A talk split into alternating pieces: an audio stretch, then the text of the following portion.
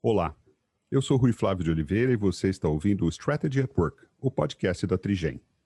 O Brasil demorou para acordar para a realidade de que o futuro não passa pelo software, mas sim é o software. Uma das exceções mais proeminentes é o Eduardo Copo, CEO da Dextra, uma das empresas de software mais reconhecidas do cenário de tecnologia brasileiro. Nas palavras dele próprio, quando ele e mais dois amigos começaram a Dextra lá no longínquo ano de 1995, tudo isso aqui era mato e desse mato, Copo e seus sócios e colaboradores construíram uma empresa sólida, colaborando para uma das indústrias que mais crescem no Brasil e no mundo. Você ouve sobre tudo isso e muito mais agora, aqui no Strategy at Work.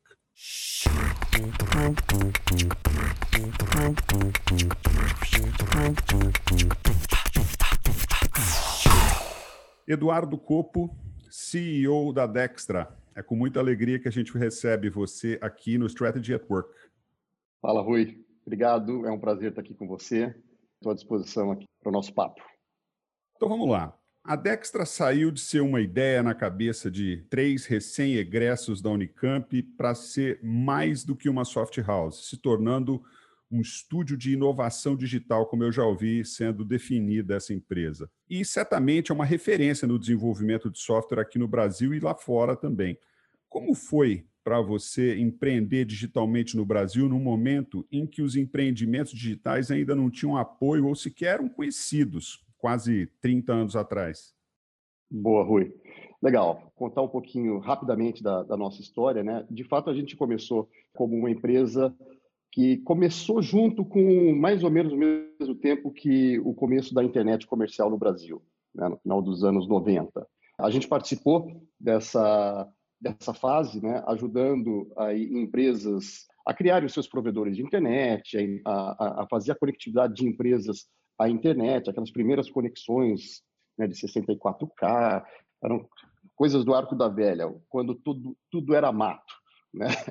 Então foi uma, foi uma, a gente desbravou, começou por esse caminho, né? Em, lá no começo dos anos 2000, a gente decidiu que a gente queria mudar o, o, o foco de atuação da empresa. A gente viu que tinha uma, uma oportunidade muito interessante para a gente entrar nessa área de desenvolvimento de software com uma proposta de valor bem diferente daquilo que a gente via no mercado. Eram a, a, época daquelas grandes integradoras de sistemas, né, com grandes pacotes de RP, CRM, e a gente acompanhava e a gente falava: caramba, tem aqui uma oportunidade de negócio que é entrar nesse mundo de é, desenvolvimento de software sob medida, mas com uma proposta de fazer uma entrega com valor muito maior do que aquilo que as empresas na época faziam. Então, a gente falou: vamos mudar a abordagem da empresa. É, a gente quer continuar sendo visto como uh, uma empresa inovadora, uma empresa de excelência técnica muito grande, e para isso a gente precisa ter pessoas muito boas. Quando a gente fala de desenvolvimento de software sob medida, a gente sempre pensa num processo artesanal, um processo que ele não é um processo fabril. E, e existia é, desde sempre aquela coisa, poxa vida, vamos fazer as grandes fábricas de software. A gente nunca acreditou muito nessa onda. O processo de software sob medida, que é quando você entrega produtos digitais que traz algum tipo de inovação para o cliente ou algum tipo de diferenciação no processo, ele é essencialmente um processo artesanal, como todo processo de inovação. Né? Então, a gente nunca entrou por essa, essa onda de fábrica de software. Né? É, então, nosso, a nossa proposta sempre foi diferente. Né? Foi de alta entrega de valor para o cliente, baseado em competências técnicas de um time muito, muito especializado, de um time técnico muito bom. E foi em cima disso que a gente construiu todo o crescimento da empresa desde então. Mas, de fato, foi uma época que é, era muito complicado empreender. Você imagina no começo da internet, quando as ferramentas eram ferramentas muito limitadas, e, de fato, investir numa, numa empresa naquela época não era é, uma coisa muito comum. Eu falo investir em empresas, né? em empresa, porque a gente não tinha uma ideia de ser uma startup, né? não tinha, a gente queria ser ter uma empresa. Né? A gente queria, é, um amigo meu sempre fala, a gente queria ter uma empresinha de software, né? mas uma empresinha que fosse vista como com muito diferencial. Então, acho que aí a gente começou a nossa diferenciação. Né? Não, a gente não tinha a expectativa de ser uma startup, mas a gente queria sim dar uma entrega muito diferenciada para o mercado. Hoje, para quem observar um pouco mais de perto a região de Campinas, o que vai se enxergar é uma comunidade muito vibrante de empreendedores, um lugar onde se fomenta cada vez mais o surgimento de startups de tecnologia. Qual é o papel da Dextra, que hoje está mais do que bem estabelecida nesse cenário? Então, quando, como eu falei, né, quando a gente começou era tudo meio mato, né? É, mas só que era um mato que crescia numa terra muito fértil que é o ecossistema da região de Campinas, que sempre teve essa veia tecnológica, né, por muitos anos, é, já, já há muitos anos tem essa veia tecnológica, né, com centros de pesquisa, com, com universidades, né, nós todos somos egressos da mesma, da mesma universidade, da Unicamp. Então, a, o ecossistema de Campinas, apesar de ser, naquela época, bastante menos maduro do que ele é hoje, ele proveu uma, uma capacidade para a gente poder começar essa empreitada. Né? Nós começamos, inclusive, numa incubadora, ah, uma incubadora de empresas da Prefeitura de Campinas. Então, quer dizer, já existia essa terra fértil para esses empreendimentos. Ao longo da nossa história, com o passar do tempo, a gente acabou ajudando várias startups, né? e aí, no começo dos anos 2000, é, várias startups daqui da região também a ganharem tração. Ao mesmo tempo, eu acho que assim é uma mistura de o ecossistema é um ecossistema rico. Né? Eu acho que foi uma mistura desse ecossistema rico com essa veia empreendedora é, que não era muito comum naquela época. Tá? Então, é, os egressos né, da Unicamp, por exemplo, é, da minha turma, somente eu fui para essa essa linha de, de, de empreender. Existiam três três possibilidades, né? Ou você empreendia, ou você era funcionário de uma multinacional, ou você continuava na, na academia?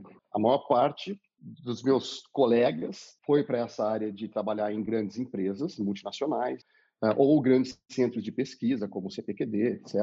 Alguns foram para a área acadêmica e eu resolvi empreender. Então foram são poucos os casos naquele momento.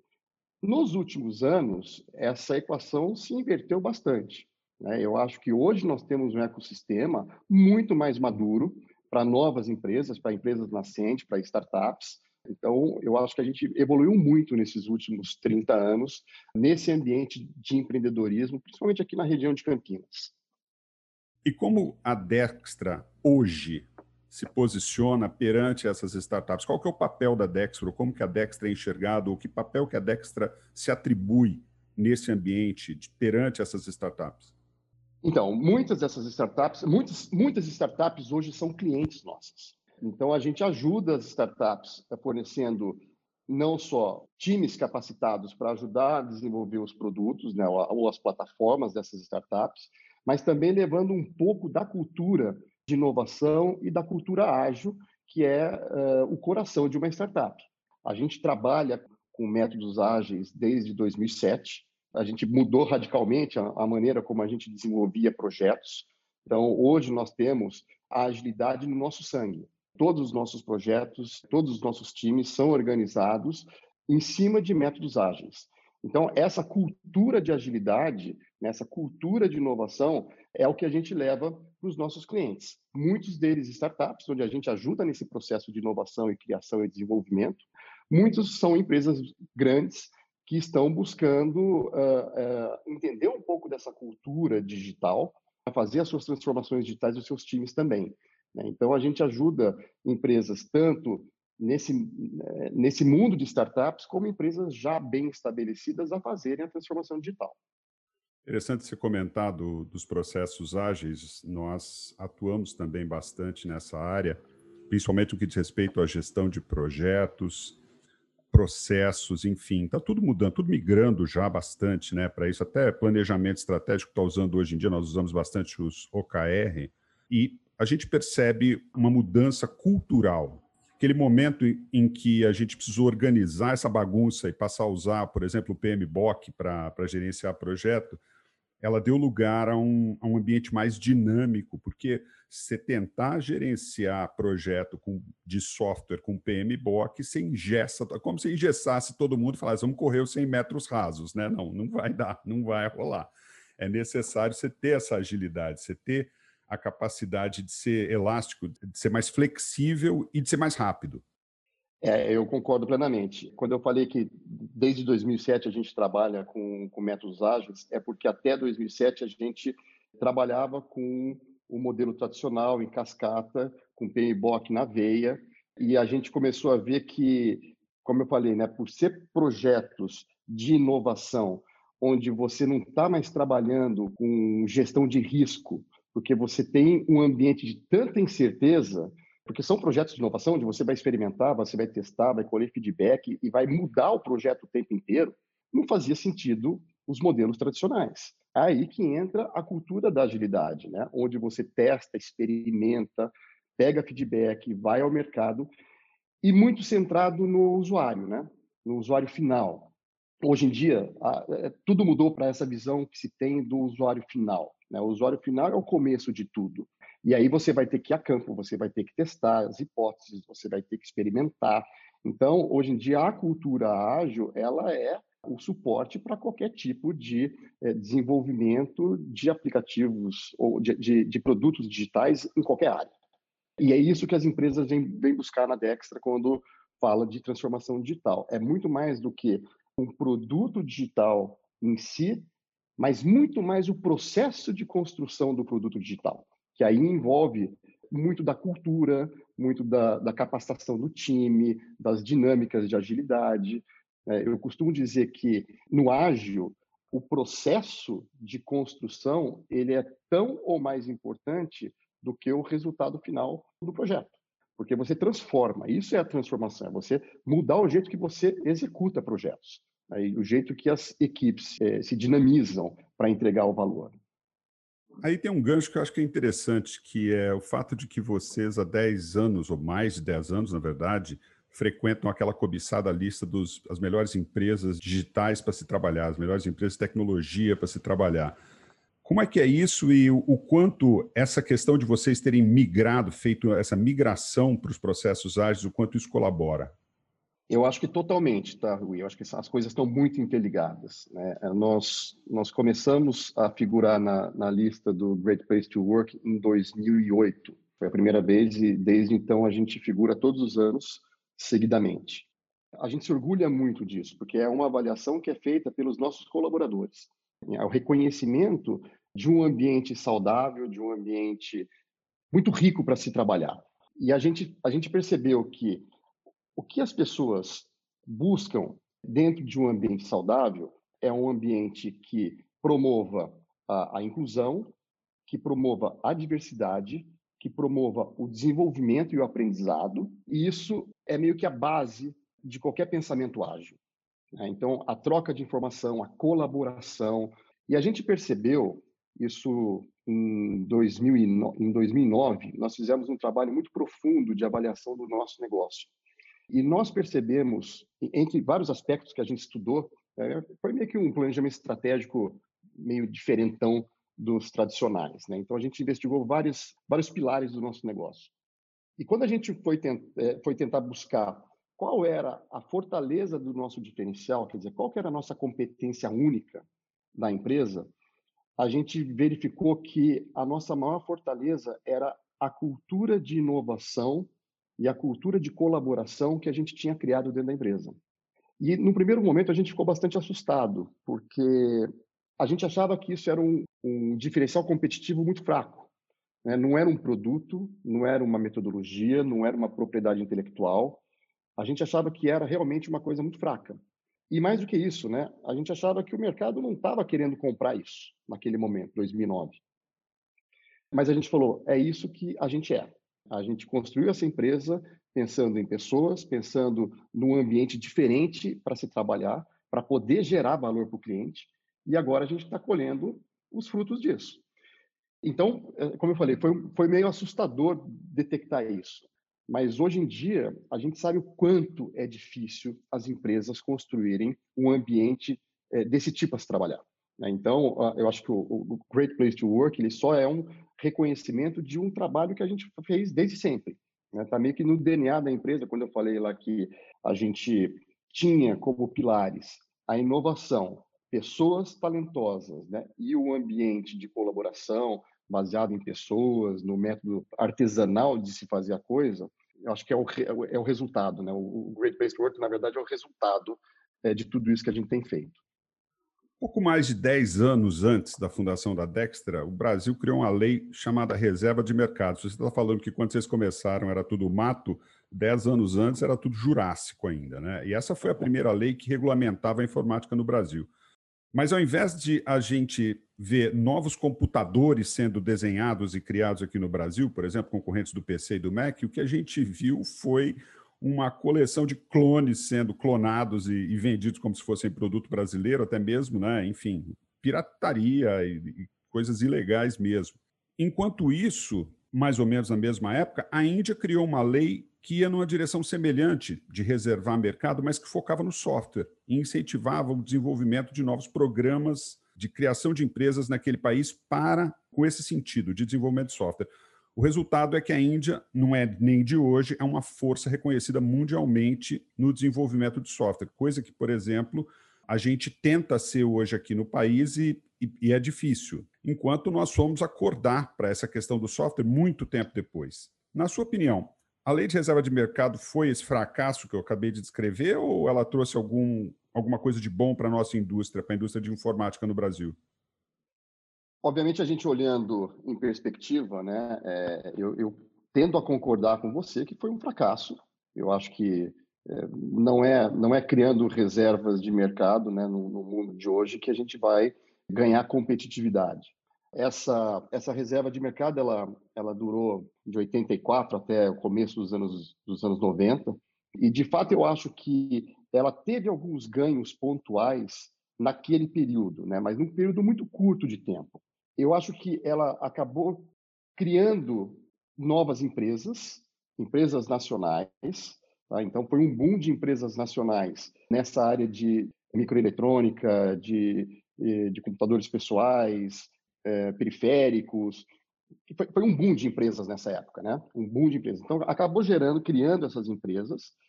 Acho que criou, ou pelo menos fomentou a criação de empregos mais qualificados naquela época. Então, teve esse ganho pontual. Eu acho que começou-se a ter um pouco mais de investimentos né, em, em programas de PD. De certa forma, pode ter diminuído alguma defasagem, algum gap tecnológico que naquela época era gigante, né? Como você falou, era jurássico. Então, algum ganho a gente teve. Mas o resultado, ele foi horrível, né? Eu, na minha opinião, ele foi horrível. Como você falou, né? É, criou algumas empresas que, que o, o, objetivo delas era fazer clones de, de equipamentos, que geralmente eram clones que eram baseados em modelos já defasados. Né? Então, o que se chegava para o mercado nacional em termos de, de equipamentos era já era uma já era ultrapassado. Né? Então, eu acho que nós acabamos ficando para trás por conta disso. Eles eram muito mais caros. Eu me lembro que uh, o meu primeiro PC que eu comprei foi em 89 e foi um PC nacional, obviamente, porque era a, opção, a opção que se tinha. E eu paguei num PC XT na época, eu paguei 1.600 dólares. Quer dizer, era um absurdo, era tudo muito caro. E eu concordo com você com relação a essa, essa questão da pirataria. Eu acho que essa ideia de fazer clones, de, é, de copiar a tecnologia, criou uma cultura de pirataria, né, que eu acho que foi muito ruim. Tá? Então, uh, eu concordo com você que foi uma época que trouxe muito pouco. Né? Apesar de ter esses ganhos marginais ou locais, né? e, e, e durante um curto período de tempo, é, ela durou muito pouco. Quando houve a abertura de mercado, o que aconteceu? Essas empresas todas praticamente quebraram. Ou elas se juntaram a outras instituições, e a gente se lembra bem, né? principalmente as instituições financeiras, né? muitas delas viraram parte dessas instituições financeiras, outras quebraram, outras simplesmente quebraram, porque elas não eram competitivas. Né? Então, quer dizer, eh, se criou uma, uma, um parque de indústria totalmente não competitivo. Quando a gente abriu o mercado, elas quebraram, elas não conseguiam competir em preço e em qualidade com as empresas globais. Então, de certa forma, a gente teve um, um problema aí. Né? Não foi uma coisa que foi que teve resultados positivos, não. É, pensando um pouco a respeito dessa questão da quebradeira que aconteceu, ela, ela foi muito semelhante a, a gente ter percebido o tanto que a nossa indústria automobilística ela era sucateada depois que no início da, da, da década de 90 se abriu o mercado para automóveis internacionais. E a gente percebeu que a gente estava andando um monte de lata velha aqui, né? E exatamente, é exatamente o mesmo conceito. A mesma coisa, a gente percebeu que não funcionou. Agora, a gente acordou já há um bom tempo para essa questão do software. Aliás, o planeta inteiro né, acordou para essa questão do software. Outro dia, alguém comentou comigo que um, um, automóvel, hoje em dia, ele é um software acoplado a um, a um, a um equipamento, mas ele é basicamente um software. Né? Eu acho interessante essa mudança de, de perspectiva. O que é necessário hoje para a gente desenvolver a indústria de software no Brasil? Eu acho que a gente tem alguns desafios bastante sérios nessa área. Como você falou, né, a, a indústria de software é uma indústria virtualmente infinita. É, eu não vejo nenhuma perspectiva ou nenhum sinal de que essa indústria vai se desacelerar. Eu acho pelo contrário, né? Ela é uma indústria em aceleração. Haja vista o crescimento das empresas nesses últimos anos, né? Nós somos um, um, um exemplo. O crescimento da Dex nesses últimos anos foi muito grande por conta da, da necessidade de software. Então, é, de fato, eu acho que é uma existe uma demanda infinita. Aqui no Brasil a gente tem, eu não diria que é só no Brasil, tá, Rui? Eu, eu, eu, eu posso até expandir um pouco mais. Eu acho que nós temos agora uma, um desafio que é, é geração de, de, de, pessoas capacitadas, né? criação de pessoas capacitadas para desenvolver software. Né? Eu acho que no, no Brasil isso é mais sério, né? a gente precisaria ter mais investimento na formação de profissionais, qualificados para ocuparem essas vagas, porque as vagas existem aos montes. Então, a gente vê não só os nossos clientes, mas as, as empresas que concorrem com a gente, né, que tem uma proposta de valor mais ou menos semelhante à nossa, está todo mundo hoje desesperado atrás de gente boa para trabalhar. E não tem. Não tem. Então, a quantidade de vagas abertas nessa indústria é, é gigantesca. E a gente não consegue formar profissionais.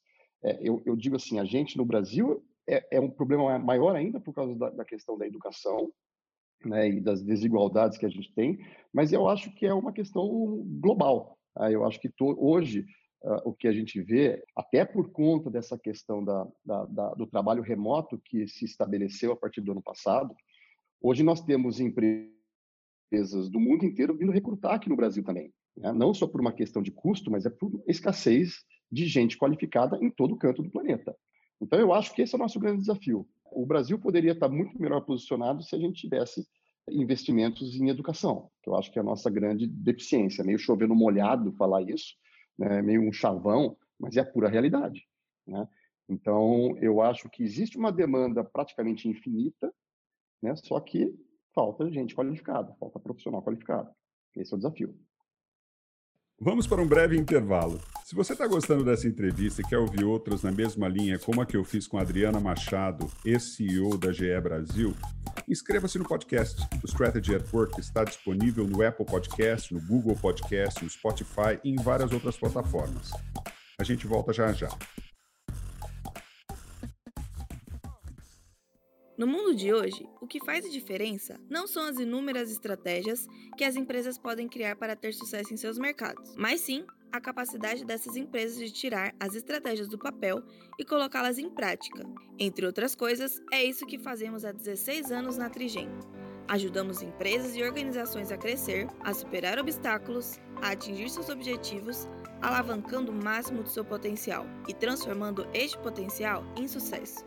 Venha nos conhecer visite nosso site e logo você vai ver que podemos te ajudar a chegar mais longe. www.trigen.com.br www.número 3 gen.com.br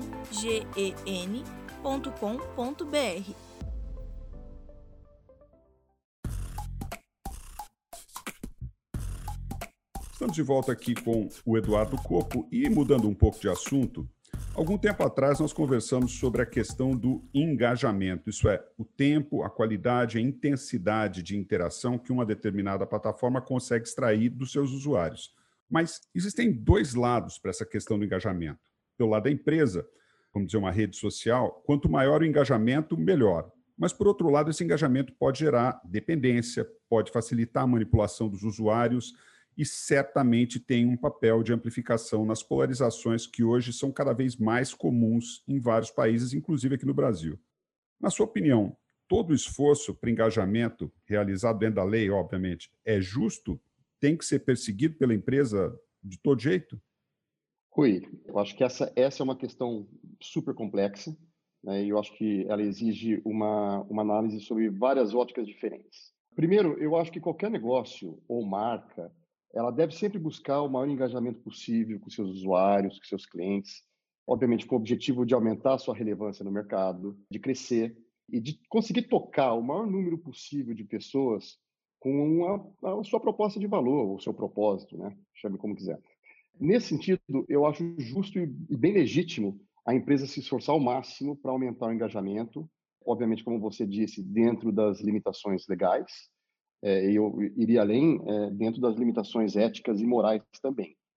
É, por outro lado, a gente não pode esquecer que quando você leva o seu produto ou serviço para o consumidor, você assume junto um monte de responsabilidade perante esse consumidor. Né? E essas responsabilidades as empresas não podem é, se furtar.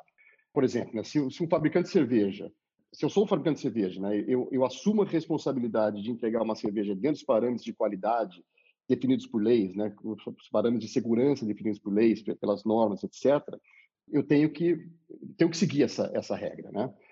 Eu acho que no caso das redes sociais, é, essa discussão é bem mais complicada, porque ela não é a produtora das informações potencialmente enganosas. Ela ela não fabrica cerveja, mas é ela que possibilita a divulgação em massa dessas informações enganosas. As fake news elas sempre existiram, é, na história da humanidade, muitas vezes trouxeram consequências bem nefastas para a sociedade, a gente conhece essas histórias.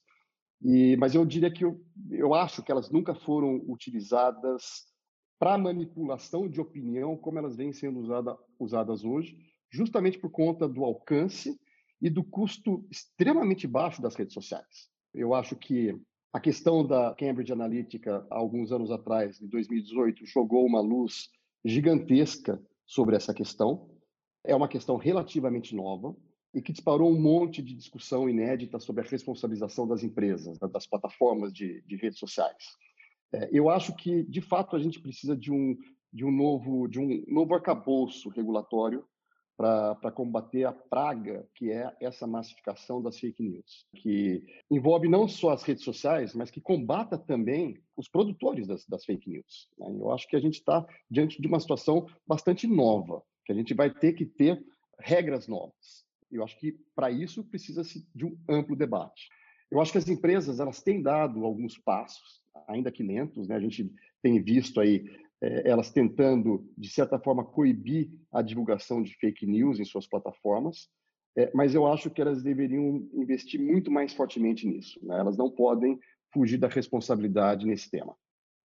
Saiu um livro agora, essa semana, da Shira Frankel e da Cecília Kang, que são duas repórteres, jornalistas, trabalham bastante com o New York Times, chamado An Ugly Truth, uma verdade feia, que é uma exposição bem grande sobre o que é o processo pelo qual passa o Facebook, né? o que gerou o Facebook, o que passa na cabeça do Mark Zuckerberg. Eu acho que é bem interessante. Eu vi a contracapa do livro, ela é muito curiosa. São sete ou oito momentos ao longo dos vários últimos anos em que o Mark Zuckerberg pede desculpas. Ó, desculpa por conta disso, ó, desculpa, a gente vai fazer melhor. E daí, mais um ano, oh, então a gente pede desculpa porque nós erramos. E daí, mais um ano ou dois, puxa vida, desculpa, porque é até engraçado de você ver aquele monte de pedidos de desculpa dele com vários anos entre um e outro. Porque muitas vezes é isso que a gente vê, a gente vê o, o, o indivíduo, não, Obviamente que aqui é um caso específico do Facebook. E, aliás, eu recomendo bastante o livro. Estou lendo o livro, estou na metade do livro, o livro é fora de série. Mas existe também uma, uma perspectiva aí, agora que você estava falando a respeito de educação, que é falta a gente ensinar nas nossas escolas uma coisa que eu acho que é fundamental, que é pensamento crítico. Não é o indivíduo aceitar ou rejeitar tudo, né? mas sim o indivíduo pensar criticamente sobre a informação que ele está recebendo. De onde vem? O que, que o cara está dizendo? Isso faz sentido de acordo com tudo aquilo que eu conheço? Eu preciso entender mais alguma coisa antes de aceitar ou rejeitar isso que está sendo oferecido. Sem pensamento crítico, a gente não vai muito longe. Essa é a questão, essa é a grande questão. Totalmente de acordo. Eu acho que é, como a gente, como eu falei, né? Acho que tudo passa por uma questão da, da educação. É, mas eu acho interessante isso que você falou, né, das pedidas de dos pedidos de desculpa do, do Zuckerberg, que de certa forma a gente pode até falar, é, pode até imaginar, foi um fenômeno que também fugiu muito ao controle dele, por ser uma coisa extremamente nova, extremamente global, um volume gigantesco de informação à disposição, que obviamente aí essas informações foram de alguma de alguma forma vendidas, né? E se fez um uso realmente bastante digamos, condenável. Condenável, é, condenável dessa, dessa informação. Mas a quantidade de dados que a gente tem, tem disponível hoje no mundo é uma coisa que, de fato, nós temos que parar para pensar como, onde e de que forma a gente vai usar.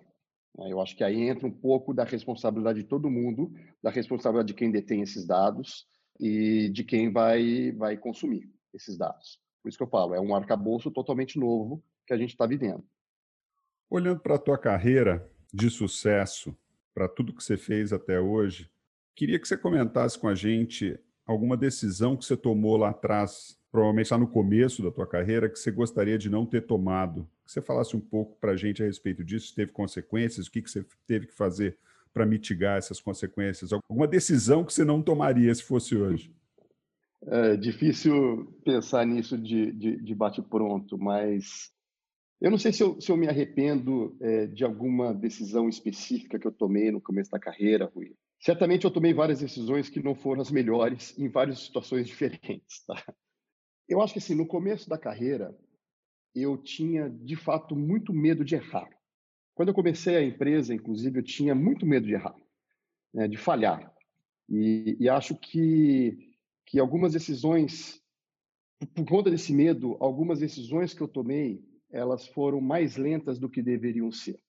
E eu acho que quando a gente passa por um processo de medo de errar, medo da falha, a gente acaba perdendo algumas boas oportunidades na vida. Se eu pudesse voltar no tempo, né, e com a experiência que eu tenho hoje, eu acho que eu encararia a possibilidade de falha com um pouco mais de naturalidade. Eu me arriscaria mais, principalmente entendendo que errar faz parte de uma jornada de aprendizado. E é um pouco daquilo que a gente estava falando sobre o pensamento ágil, a cultura ágil, onde os erros eles são tolerados, muito nesse aspecto de aprendizado. Então, no fundo, eu acho que a carreira da gente, né, a carreira seja é, em qualquer área profissional, é, é um grande experimento. Né? Eu gosto de, de pensar dessa maneira, onde a gente deve aprender a todo momento, a gente deve testar, a gente deve tomar risco, e aprender com os resultados, sejam bons ou ruins. Né? Então, hoje, se eu voltasse no tempo, talvez eu me permitisse errar mais, o que eu acho que é bom para o processo, é bom para o crescimento. A carreira ela não é uma, uma estrada reta, ela é cheia de percalços, curvas, desvios, e que a gente tem que ir se adaptando. De novo, não existem grandes planos que não possam ser mudados desde que você consiga ter mecanismo para mudar o plano do jeito certo. Então, eu acho que é um pouco disso, né? Eu acho que é, a experimentação faz parte da vida e, e a gente deveria se permitir experimentar mais. E para finalizar, daqui um ano, mais ou menos, eu vou convidar você para vir aqui conversar de novo com a gente. E eu queria que você fizesse uma previsão, que você previsse alguma coisa para esse futuro curto de um ano, alguma coisa que você acha que vai acontecer, mas não, não vale se esconder, ah, eu gostaria que tal coisa. Não, não, não, não é isso. Eu quero que você me diga, olha, eu acho que tal coisa vai acontecer. Um exercício de futurologia. Exercício de futurologia. Eu não sou muito bom de previsão, viu, Rui? é... E também se eu não posso é, desejar alguma coisa, mas eu sei que vai acontecer, né? Que eu acho que é o é, também, obviamente, é um desejo, não é não é um desejo só meu, acho que é um desejo de todo mundo, é que daqui a um ano a gente possa estar é, tá vivendo uma vida é, mais próxima daquilo que a gente tinha em 2019 por conta da pandemia. É, eu tenho certeza que a pandemia vai estar tá mais controlada, é, a gente vai poder é, ter o nosso convívio social próximo daquilo que era dois anos atrás, um ano e meio atrás, vai, colocar dessa maneira. Eu acho que para as organizações, é, para as empresas, é, isso é muito saudável. Né? O que a gente a gente percebeu ao longo dessa pandemia é que é, o trabalho remoto para algumas situações ele é possível, para a maior parte das pessoas não é possível, né? infelizmente. É, eu acho que a gente faz parte de um grupo privilegiado que consegue trabalhar remotamente. Infelizmente, a gente é uma minoria, né? então muita gente teve que se expor durante a pandemia para poder trabalhar. Eu, eu tenho certeza que esse, esse cenário vai mudar. Né? Esse é um cenário que vai mudar. Eu acho que a relação, as relações de trabalho também vão mudar.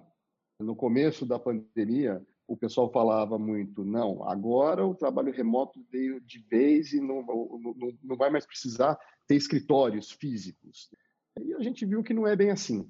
Né? O, o, o, ser humano é um ser gregário, ele precisa estar junto, ele precisa trocar, ele precisa faz parte, né? Faz parte da sociedade.